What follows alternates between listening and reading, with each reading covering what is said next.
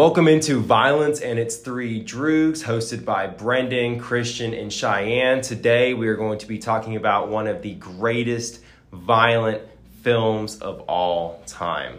Yeah, we're going to be talking about uh, Stanley Kubrick's A Clockwork Orange. Um, so we're going to be looking at violence specifically, but um, we're going to look at control as a form of violence in the film and um, how the film itself was banned. And so we're going to look at censorship as a form of violence. Then we're also going to look at how violence was represented within the film. So we're going to look at like the sexual violence, more specifically with rape scenes, mental uh, violence via like narration, and then like the Ludovico experiment. And then we're going to look at men as perpetrators of violence in the film.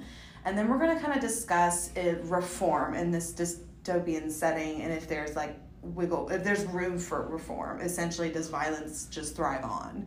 And then I guess we're going to kind of look at and debate is um, the representation of violence a celebration or a cautionary tale? So, where do we want to start?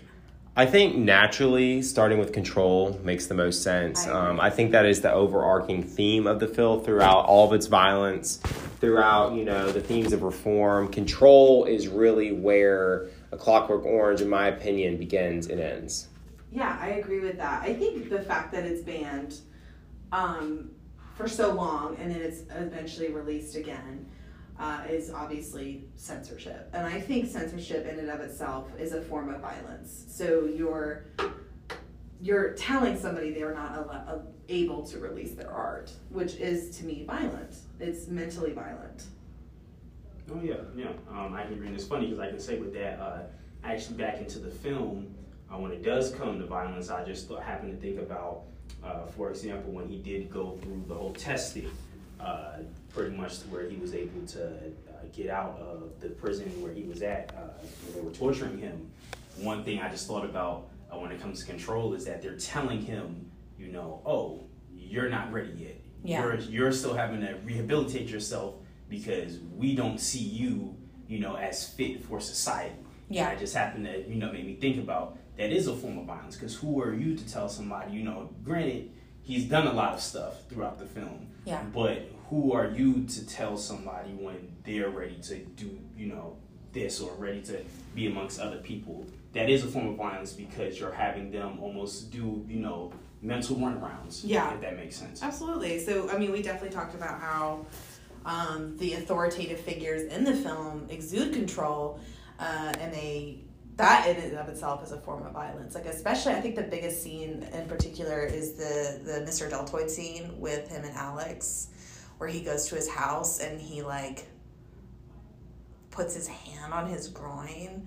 Um, and then like later on when they're interrogating Alex, they spit on him. Like that's another form of violence. And then like the army men, again another form of violence. It's Like anybody in a position of power uh, exudes that violence. And and that's what's so interesting to me because with Alex's character, when we see the film begin, if you don't have any prior knowledge of the book or you have no prior knowledge of the film whatsoever, and you're just going to it blind, basically like I did, Yeah. um, you don't really expect for Alex to be this teenager that's living with his parents that has these authority authority figures in his life controlling him because we see Alex leading his droogs, you know, literally starting the film in the club, committing the violence, the rape scene, the um, beating the homeless guy. Um, that that was the Alex that we were introduced to, which was powerful. He was leading this gang. He was aggressive. He was confident.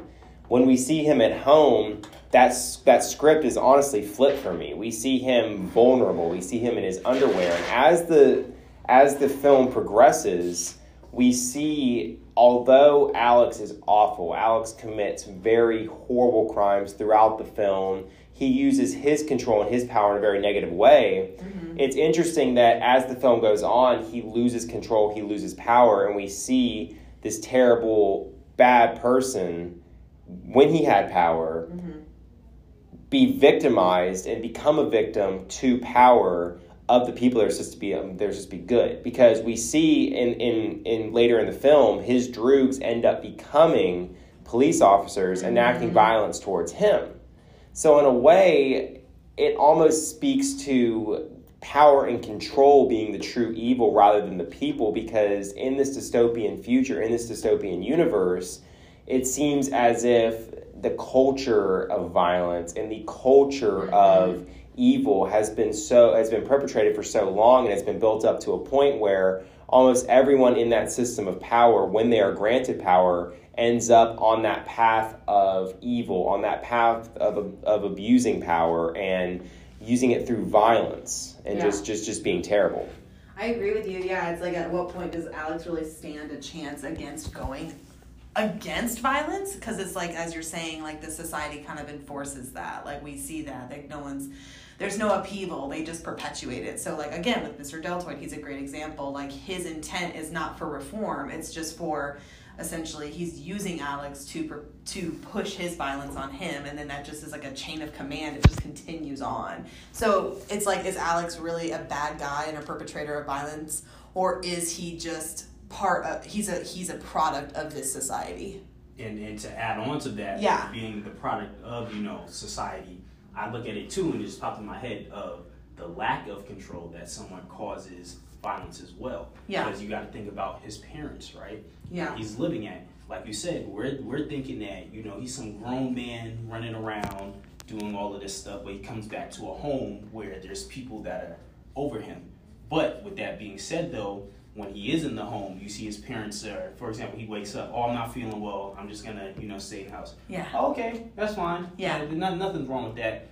But in a, and because of that, he's able to go out and do, you know, acts of violence on other people. Yeah. But sometimes when you look at it, maybe that little bit of control or stability, you know, in other words, could have prevented that. Because I think about also at the end of the film, um, when they were over him when he was in the bed, um, they kind of they said it, but it was just very brushed off, like, oh well, maybe you know, uh, maybe it's our fault too, or you know, we have something to do with it. Yeah. But it's very just pushed to the back, like, oh yeah, he didn't really say that, and that's how I, you know, view it as well. Kind of the lack of control, somewhat, does lead to this violence as well. And and Cheyenne, I would say to answer your question, I think it's both. I think on one hand, Alex is this awful character that really can't be redeemed fully because he's never showed any remorse for his actions. He was very clearly a psychopath. But on the other hand, you can look at it and say what is done to him is completely wrong. We're going to get into that later with the Ludovico technique, um, the mind control, Yeah. whether it was right, whether it was wrong. But I think in this film, evil is just one of the overarch- overarching themes. There's Yeah. we have reached a point in our future, in that dystopian future, that almost everyone is subject to it and whether you are evil or not doesn't really make a difference because that evil is going to directly impact you. You can't escape it. We see everyone that's innocent in the film almost everyone that's innocent in the film undergoes some sort of violence is targeted. And they're li- and even in, in the case of the couple that he attacks um, mr mr and mrs alexander we see Mr. Alexander getting revenge in the form of violence and getting the revenge in what could be argued the form of evil later in the film. So all this perpetration of violence and all of this and this pattern of violence slowly turns everyone violent, slowly turns everyone in the film evil, and Violence that's kind of violence. exactly. So I think that's why this dystopian future ended up happening in Kubrick's vision in the first place. Yeah, I see. Yeah, I totally agree with that. It is, um, it's violence. But then you also talked about this, like we talked about the setting of this dystopian uh, world where violence reigns. Um, and we talked about is this like a glorification Mm. of violence? Like, is this, or you argued it was somewhat cautionary. Like, Correct. This is the direction we're heading in, so let's put an end to it. Right. So what what I was saying about that before we started recording was, and it just popped in my head because I thought about it a little bit before, but not in depth like I did, you know, 15 minutes ago. Sure. Um, I feel like in a way you can argue the violence in this movie is like a ce- little bit of a celebration, but it's a celebration of a dystopian future that we have to avoid. That's the thing. He is showing us, Kubrick is showing us through this film that in a dystopian future where we let our our violent culture come to a head, we let the track that we're on go too far, that will be our future where violence is celebrated, where evil is celebrated, where there isn't true law. And we can even argue, you know, in the last, um, really in the last 15, 20 years, however long you want to say, we have seen disturbing trends in our in our country. We have seen disturbing trends in the world. We've seen, and some could argue, you know, a more violent world. Um, we don't really know what's going to happen in the future, but I think Kubrick's um, like cautionary tale in this is that eventually, if we stay on the track that we're on, this is the type of future we could see. This is the type of violence we could see. This is the type of, and I think it's a cautionary tale to men in a way. I really Yeah. do. I think there's a reason that men are the perpetrators of violence in this film. And it's one thing where there were some in class that were arguing having just men, you know, doing the violence as a film for men to watch, and the men that are watching are going to feel like they should model the behavior or be violent. But I think, if anything, it's a message to men that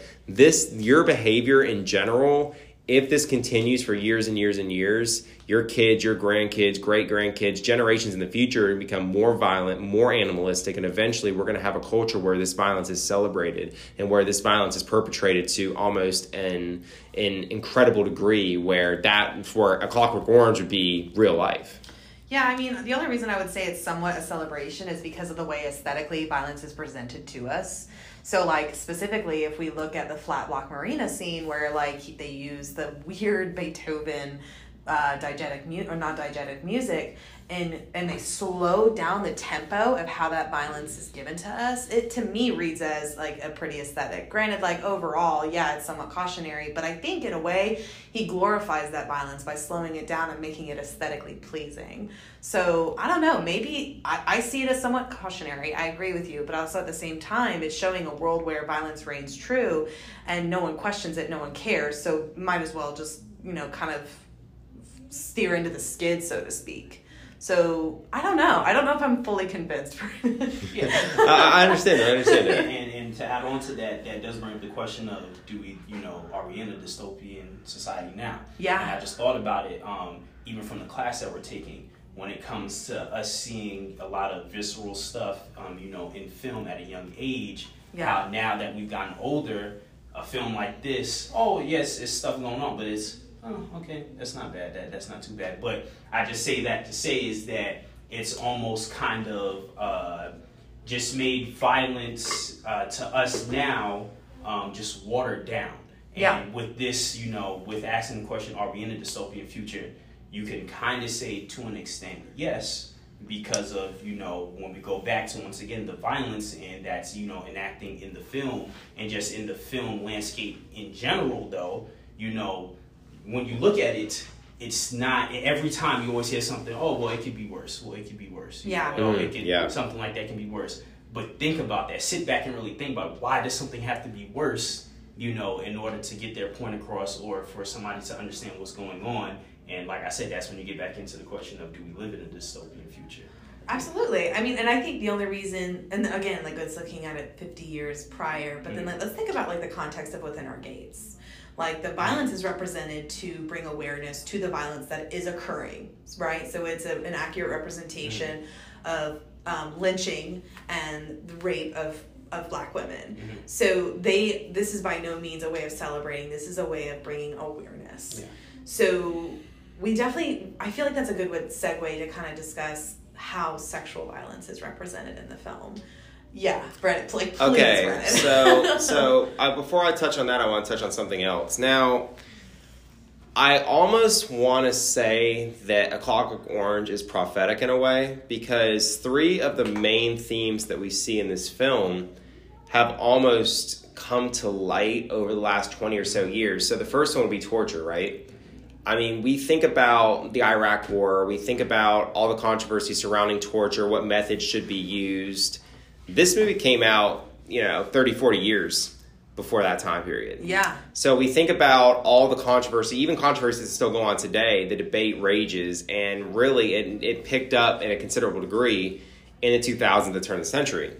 We think about number two, the entire procedure that was done, mind control. We've had a lot of debate about how much free will should people be given um, as the technology advances. Some have argued, you know, do we have to start looking at ways that we could, you know, like like like sedate people basically, or how far can we go in trying to reform? You know, death penalty, things of that nature. I actually brought that up in the class. It's been a minute, so I don't know if Dr. Malcolm will remember that, but I'm I did bring will. up the death penalty, um, how it kind of relates to this film. And finally, for me, I look at um, police brutality and the way Ooh, that yeah. our um, society has really shined a light on that. And I mean, obviously, police brutality is something that's gone on since America's inception. It has. yeah, However, and although this isn't a film that takes place in America, the last I want to say I, I, I want to say since the last like eight to ten years yeah, of um, obviously social media, cell phones, being able to um, capture police brutality, things of that nature, it's taken on such an um, it, it really an important role in our society of acknowledging that and trying to come up with ways to fix it. Because for for so many years I feel like it was just kind of an unspoken thing that happened. Yeah. and an entire block of the country just ignored it because it didn't involve them. Yeah. didn't affect them. But Yeah. now everyone sees it on, on, on they see it on Twitter, they see it on Instagram, they see it on CNN, Fox News, whatever you're watching, you see Yeah. that pop up. It now everyone's starting to say, "Oh, this is something that we absolutely have to fix." Because for so many years, there's just people saying, "Hey, this this is happening, this is happening." A whole block of country didn't see it, and in this film, we see firsthand the police brutality. We see firsthand those are the the, the basically the thug the thugs and the the droogs and the mm-hmm. gang members. They're the ones who end up being the police. And in this movie, the gangs and the thugs and the droogs and the police are all the same people. So really, that is what that, that is sort of a reality for a lot of people that has been unveiled over the last you know 15, 20 years, along with the other th- themes that are in this film. So I almost feel like in a way it was prophetic of the future, not because our our our world right now is as dystopian, but all the things that are wrong about the society that Kubrick laid out are problems that we face in society today. yeah, and like almost like a, I would argue because we talked a lot about this in class how America's cinema is associated with like portraying violence. Yep. um, even though like like you said the release was very different it's um i mean it's still widely known in america so like even though it's not in american film um its representation here matters so in a way it's like have we become desensitized to violence like it's just something we accept and don't question and again that that helps me that's hard for me to see it as cautionary or yeah as cautionary because it to me celebrates it we become desensitized because it's celebrated and how it's represented but i think it is yeah definitely prophetic especially with the police police brutality i 100% agree with you there Go um, ahead. And I and I agree, even with the torture aspect, because I just thought about it. Yeah. At the beginning of Zero Dark Thirty, the way they're torturing um, Yep. him, yeah it's almost just like back in Clockwork Orange when he has his eyes and he's sitting and he has to listen to the music and he has Yep. to listen to everything in force. it's literally parallel almost Yep. to how they're torturing, Yeah. how they're being tortured. You get what I'm saying? Like, Absolutely. and, and that's something that really just popped up in my head now, just thinking about it. Like the parallels are crazy, and Yeah. that's something where Yeah. Zero Dark Thirty is based off of hyperrealism. This is what happened Yeah. Versus you know Clockwork Orange dystopian future. Ah, now it's once again, are we in the dystopian future? Are we living through you know what we saw through this movie as being you know what people were fear, fearing about happening? Now, looking at the sexual violence in the film, the mental violence in the film, and honestly, the male violence in the film, because it Yeah. is all male violence. Yeah. What what was your guys' impression of that? How did you look at all the different types of violence in this film? Because generally, we'll see a film that has sexual violence and might not have mental violence. We have uh, the mental violence might not have the sexual violence. There might be a lot of male violence, but it might be like a Rambo movie where there's really no sexual or there might be mental violence going on, but not to the degree of torture, not to the degree of mind control. So, how do you guys think this film combined all of those aspects? And what was your initial reaction when you saw three harsh, really tough to watch forms of violence all in one film? I think the rape scenes embody all three of those representations of violence because we see um, women being raped and uh, he just is very casual about it. So, like, we get his mindset and he's like, he calls it the old in and out, Yeah. right? So, he's becoming desensitized to that violence. But, and then it's obviously not saying men aren't raped, but in this film, w men are not raped, women are. So, the rape scenes embody all three. Um, and I think mental violence definitely plays a role for Alex whenever he's committing suicide. Um, you know, he's just like, I can't take it anymore. But I think in a way, whenever he is giving you that mental uh, narration, it adds to his his weird charm that we're gravitated towards. All but one, but two, really, it's a way of him solidifying his reasoning for violence. To him, it's no big deal. So the rape scenes embody all three. Christian, I what would did you agree. think? Yeah. Um, when it comes to the violence in the movie, there's one aspect that I don't think was really touched on even when we spoke in class. And for me, what stood out was when um, Alex was asking, I believe it was the pastor, um, when they were sitting down, he was reading, and he asked him about the experiment. And the pastor is the person that there's a good way out. Believe in the Lord, you Yeah. know, everything will come. There is a good form, you know, there's some good in this world left. Just for that to be shortly thrown out after, and the pastor says, What do you know about that? How do you know about that? Well, what, who, who said that to you? You know, well, then we have something going on. But that's the main character that is trying to allude to there's some form of, you know, ref- reformation, uh, but not that's a wrong word, but there's a form to where you can reform yourself, but on top of that, not everything has to lead to violence. That's what he's going off of, just for that to be backtracked with him questioning him about the, you know, the torturing and everything that's going on. It's like, Yeah. if that's the case, does everything lead to violence? Does everything, is there no form, you know, of reform or no Yeah. way out? And that's was something that I, I don't think a lot of people really spoke about when we did speak about it in Yeah. class. So, something that's a small scene like that Yeah. spoke volumes to me because Yeah. it's like there's no, there's a never ending, you know, never ending, you know, um, future of this violence. Yeah. I'm really glad that you brought up the pastor because the, the religious angle to this movie is very interesting to me. And I brought this up in class that really the only non sexual art we ever see in the film is religious. We see the three Jesuses. But even then, it's slightly sexualized. It is slightly because you see their- sexualized. You Yeah. see their penises. That's true. So, and there's four of them. You know, Exactly. I almost I saw it the the Jesuses. I know we didn't plan for this part, but like it came up. I saw the four Jesuses as him seeing himself as godlike, and he and his Druids. That's what I was gonna say because you see the three the three Jesuses representing his Droogs, and you see the one Jesus that represents him. And Yeah. the interesting thing to me about it was it was almost Kubrick saying, and this comes in a, a time in America where I feel like there was a little bit of a transition period because obviously, you know, you're you're coming out of the '60s, you're coming out of you know a lot of like a lot of revolution, a lot of you know American kind of and really worldwide expression. Um, maybe some would even argue a, a segue a little bit away from religion, right? So really we see our character given really two different, you know, choices. He can either escape through religion or he can escape through this experiment, but either way, he's controlled. It's either the church is controlling you or the government's controlling you, and that line is really blurred at pretty much the end of the film when the government's like hey, you know, we're so we we see the government's true intentions to use him as a puppet, just like religion, just like religion was. So the interesting thing to me is that really he has no free will. He has no choice in the entire film because his only choice is to go with the, the who whatever the power figure is, whether that is religion, whether that is God, or whether that is the government. There's no, there's no true freedom ever. There's never an option for freedom for him ever, truly. Right, because I mean, either if he's not driven by self inflict, self, um, I guess not inflicted. I guess the word I'm looking for is like self interested violence. Right. The only way to reform is still having some sort of crush that's upholding that Correct. way of devoid of, of violence. So, like Correct. a perfect example is whenever he's projecting his reformation to the prisoners and the pastor. Right. He's making himself look angelic and reformed by reading the Bible, but we know that it's just he's just uh, reading that for another way of experiencing violence He- mentally. He had a line, I, I believe it was in his um,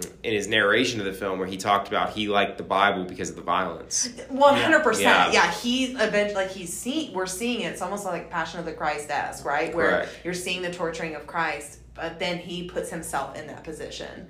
So it's almost as if like it, I- to me, it, I read it as a critique of Christianity. It and that one right like um i guess like that will not be a, a, a appropriate way of reformation like religion can't save you i think kubrick's just trying to like kind of Yeah. i don't think he's shitting on christianity i think he's shitting on the idea of leaning on christianity to reform yourself And the thing is, I feel like in its um, condemning of Christianity, I almost think it just condemning control and religion as a whole. I think some people at the time might have viewed the film as, oh, this is anti-religion, but I almost think just the film is anti-control, and it's sort of just commentary on if we go down these two separate paths, if we continue to divide, if we continue to live through violence, and both, and really every side of the coin, both sides of the coin, perpetrating violence is the kind of society we're going to end up with. That, that that's how I interpreted it, and I think that's why it's such a foundational movie, and why it was the perfect film to watch for the first class because really Yeah. it sets the stage for everything that we're film watching now and everything we're going to watch the rest of the semester. It's brilliant. Yeah, I completely agree with you. Um, what did we think about him? So we talked about sexual violence, mental violence, and male violence. What about self harm violence? How do we feel about him committing suicide? And do we gain sympathy? Well, I look at it as everything that um, he went through the film. It's almost like, uh, how would I say, for him, a cop out in a sense. Yeah. Because, yeah, I did these horrible things. Um, yeah, I did, you know, the quote unquote time for it. But, oh, I can't take it, so let me just end everything. Yeah. But when you look at, once again, the whole violence of the film, he's sitting there, and, I, and that was a scene um, when it was the cat lady, when he broke into um, her place and was Yeah. terrorizing her Yeah. he's a he's you know having fun with it from the camera angles it's oh he's bouncing around like they're playing tag and he's loving it. He's immersing himself in it. Yeah. he, and then he kills her. And then it almost even to that extent it seems as if he doesn't really get scared until he hears the sirens and then that's when he snaps back into reality of oh, okay, I need to leave, something is done wrong. But to go back to the self harm, you know, aspect of it, I just felt that uh, in regards to him doing that, it's because he couldn't take the fraction Yeah. of what he was doing to others, and he just got a little bit of it, taste of his own medicine, and then it's. Oh, I can't be here. Yeah. Yeah, I can't do this no more. And that's when he tries to kill himself. So did you in that moment whenever he's like taking his own life, that's his last resort, are we sympathetic? Um, I wouldn't say. Mm, the best way I'll say it is that you know, people come from different backgrounds of life and they go through a lot of stuff. And for him, you know, this is a movie setting, but to see the type of structure that you know he somewhat had in the household, and to see you know him running with around with these gang, you know, with his the uh, three droogs and everything. I wouldn't say I necessarily sympathize to an extent because even though once again the lack of control you know that he had from his household that led to this violence i just feel as if he knew what was going on he Yeah. knew everything once again going back to him killing the cat you, you know the cat lady in the scene with the camera, it's literally like they're playing tag. Like that's the best thing I can explain it. Yeah. And I just felt that for sympathizing with him, you still have to look at the picture of what did he do to bring him to this moment. And like I said, he's having a good time doing all of this. He's having it's it's all fun and games until the violence is inflicted back onto him. Yeah. Like I said, a fraction of it. Yeah. That's when I want people to sympathize. I can't do this. Let me leave the you know let me leave this earth. So Yeah. That's how I would view it. One, one thing I would say about it was I feel like although I'm, I never feel sympathetic toward his character, I almost feel like it's it's it's commentary that for some people at certain points that's your only out. That's his only way of being free because the only thing that you know he really had was his Ludwig van music, his his Beethoven music. You know mm-hmm. that was the one way that he could kind of escape. And when someone has that taken away from them, and that's something that we don't really think about. You know, as terrible as a person may be, when they lose the one thing they enjoy, whether that's art, whether that's certain artists, music, whatever. If you take away, and like in a way, I think taking away music for him was was harder than than taking away sex, taking away violence. I think what mm-hmm. had the most negative effect on his character by far was taking away That's Ludwig sense of van. control. It Yeah. does because That the- sense of control. When when we Yeah. think about um the, the scene when you know he was going undergoing the experiments, he was screaming, you know, not Ludwig van, not Beethoven, like Yeah. he that that for his character was his one escape from the cruel world and as terrible and awful as some people may be and as I don't have any sympathy for them I feel like everyone sort of has a right to escape right Was Like it an one- escape though, Brendan? Because I'm gonna challenge that for a second. Because the flat block marina scene, he comments that he is he's pissed off at Georgie for like questioning his authority and his control, right? Okay. So essentially we talked about how control pushes violence. So his control has come into question, and then he says, I someone's window was open, so I felt compelled to to do some ultra violence. And essentially that's what pushes him to perpetuate that violence for himself is the mm. Ludwig van.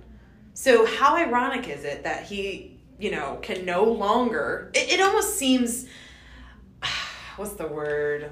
Like fate. That he can no longer enjoy Ludwig van because it's met with violence and that's because of the Mm, that's a good connotation he has put. So I don't think it's an escape. I think it's just another facet of him waiting to project that violence onto people. That, that that's you know honestly that's a really good point and it honestly makes me wonder if his escape was violence if his Yeah.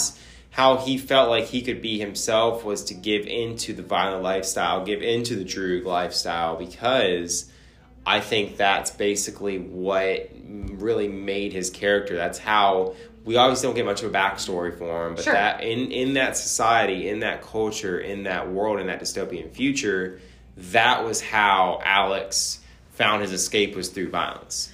But I mean, you had also said too, like it's also a way of tapping into our animalistic nature that we inevitably have as human beings. Like, is Alex just a, a, a representation of something that we all kind of want to, obviously not murder and rape, but I mean, like, kind of like let out how we're feeling?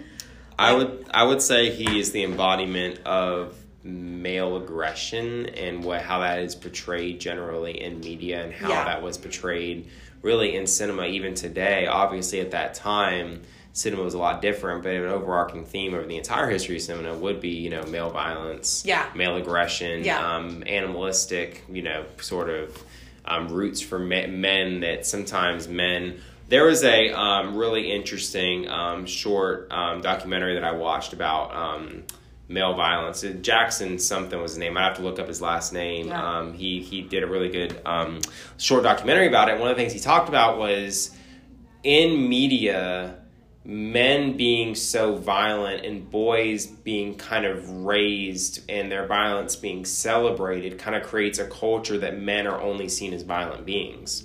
Well, So- and they kind of deflate like like men being emotional and vulnerable. Correct, correct. So, yeah. almost men are a victim of their own violence in a way and of their violence being betrayed because even if they aren't the ones that are at the brunt end of the violence, like seeing Clockwork Orange, yes, men are harming women. Yes, men aren't the victims, but in a way, men are the victims because we see that in this society, they were so warped by the violence and they were so brought down by the violence that they were reduced to just their animalistic tendencies when men are a lot more than that. Well, so, so did I cut you off? No, that, that I'm was so that, no that, that, that was my point. That excited. no, that, that was my point. In that is that men, their portrayal in TV, their portrayal in film, their portrayal in all of media, a lot of times is incredibly violent, um, animalistic, um, angry. Whereas that can have a very negative impact. I feel like that's what Clockwork Orange was basically about. Was we Yeah. see the impact of that society of that stereotype Yeah. reaching its peak, reaching its its um, its conclusion.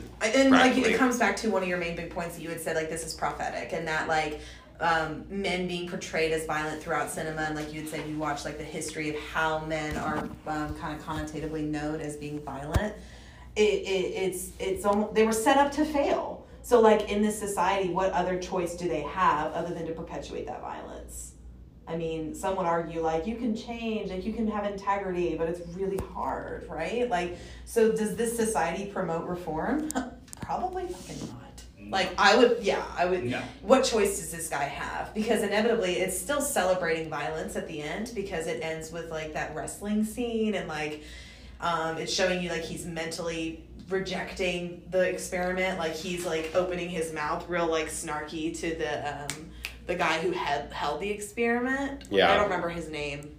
Um, I, I I don't off offhand. It's either. okay. We we Dr. Mock will know, and Yes. that's what matters. The guy who held the that led the experiment.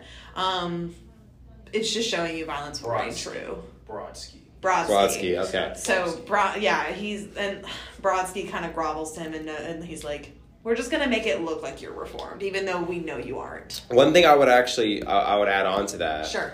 is I actually do think in a way, in, in a small way, the movie touches on reform because in this in this world, and it can even be argued in our world, all reform does is perpetrate violence even more. Okay. Say They're more on that. reformed. that- So the Droogs, he comes back to the real world. The Droogs have all been reformed. They're reformed into police officers. They're still the same people. They still perpetrate the same violence. They just do it from a different position. Yeah. So in a way, it speaks that reform, or what people think reform is, Yeah. is not fixing. It's just repurposing.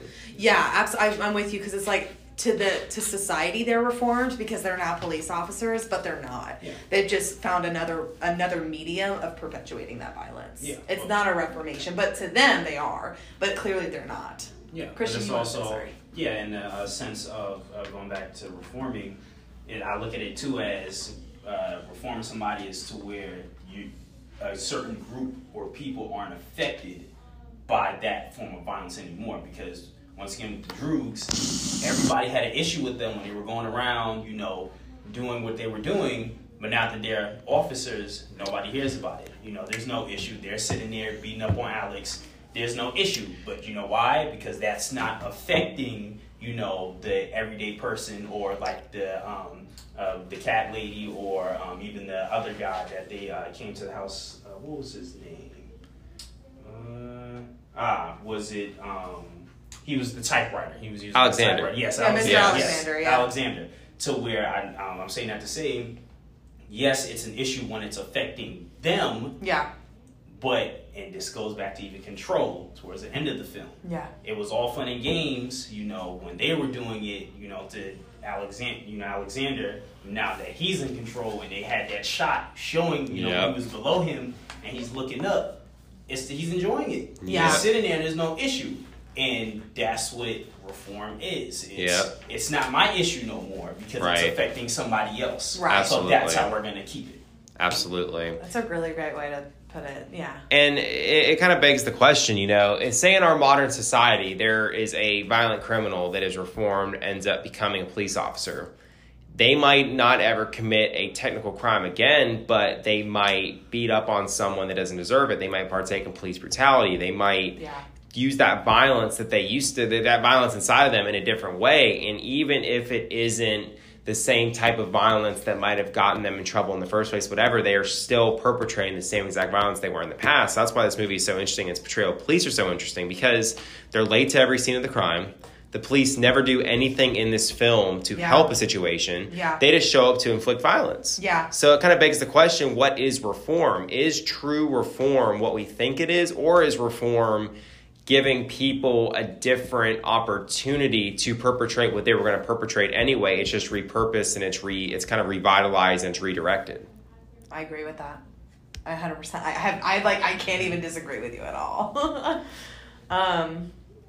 yeah, Wow, that, yeah. that that's a lot. This this film This I feel like we could talk about for hours. I, there's so much I still have to say. Like I really want to get into like, um, is the film sensitive to any of the victims in any way? Like, do we see any specific shots where it's um we're meant to feel bad for any of the victims? Like, I would I would only say yes, just because of how we see Mr. Alexander at the end, and we see Yeah. how he became violent and kind of demented in a way because Yeah. of what happened to him. So we really see this world can make even the best of us because we were mis- introduced to Mr. Alexander. He's such just a He's he comes across nice, he's he's innocent, he's kind, and he's sweet. We see Yeah. these negative things can turn the best of people bad, can turn the best of people hateful and vengeful. And I think that is what, in a way, makes these characters. And like I said, I don't have sympathy for Alex, makes them all somewhat sympathetic because we know the violence that they're perpetrating.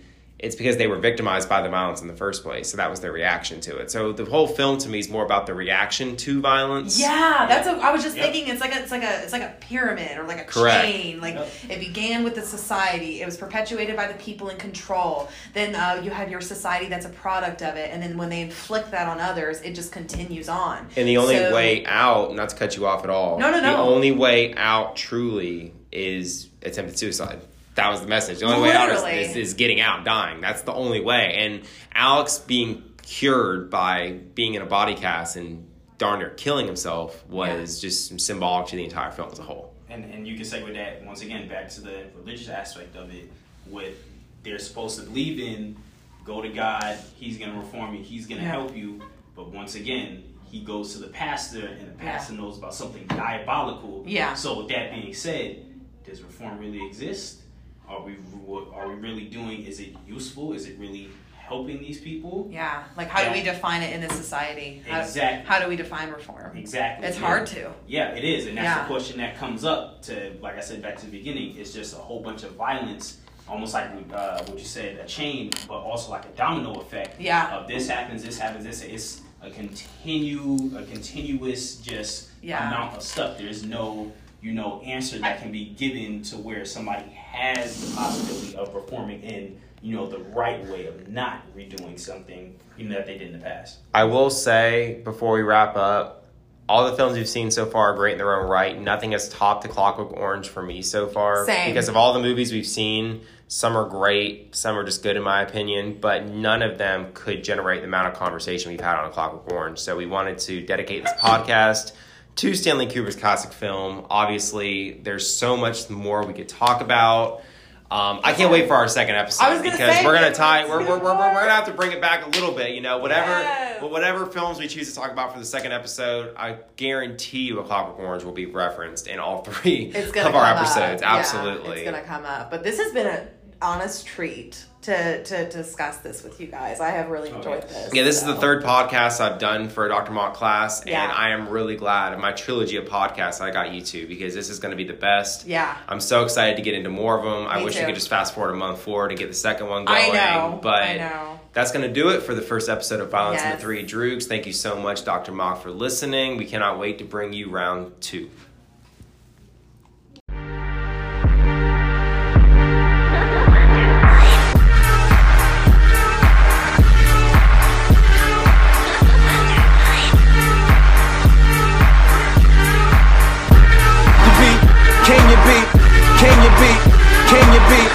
Can you beat? Will you beat? Can you beat? Can you beat? You beat? Can you beat? Can you beat? Can you beat? Can you beat? Will you beat? Can you beat? Can you beat? I caught a wave, caught more air than Super Dave. Caught a layup, super paid.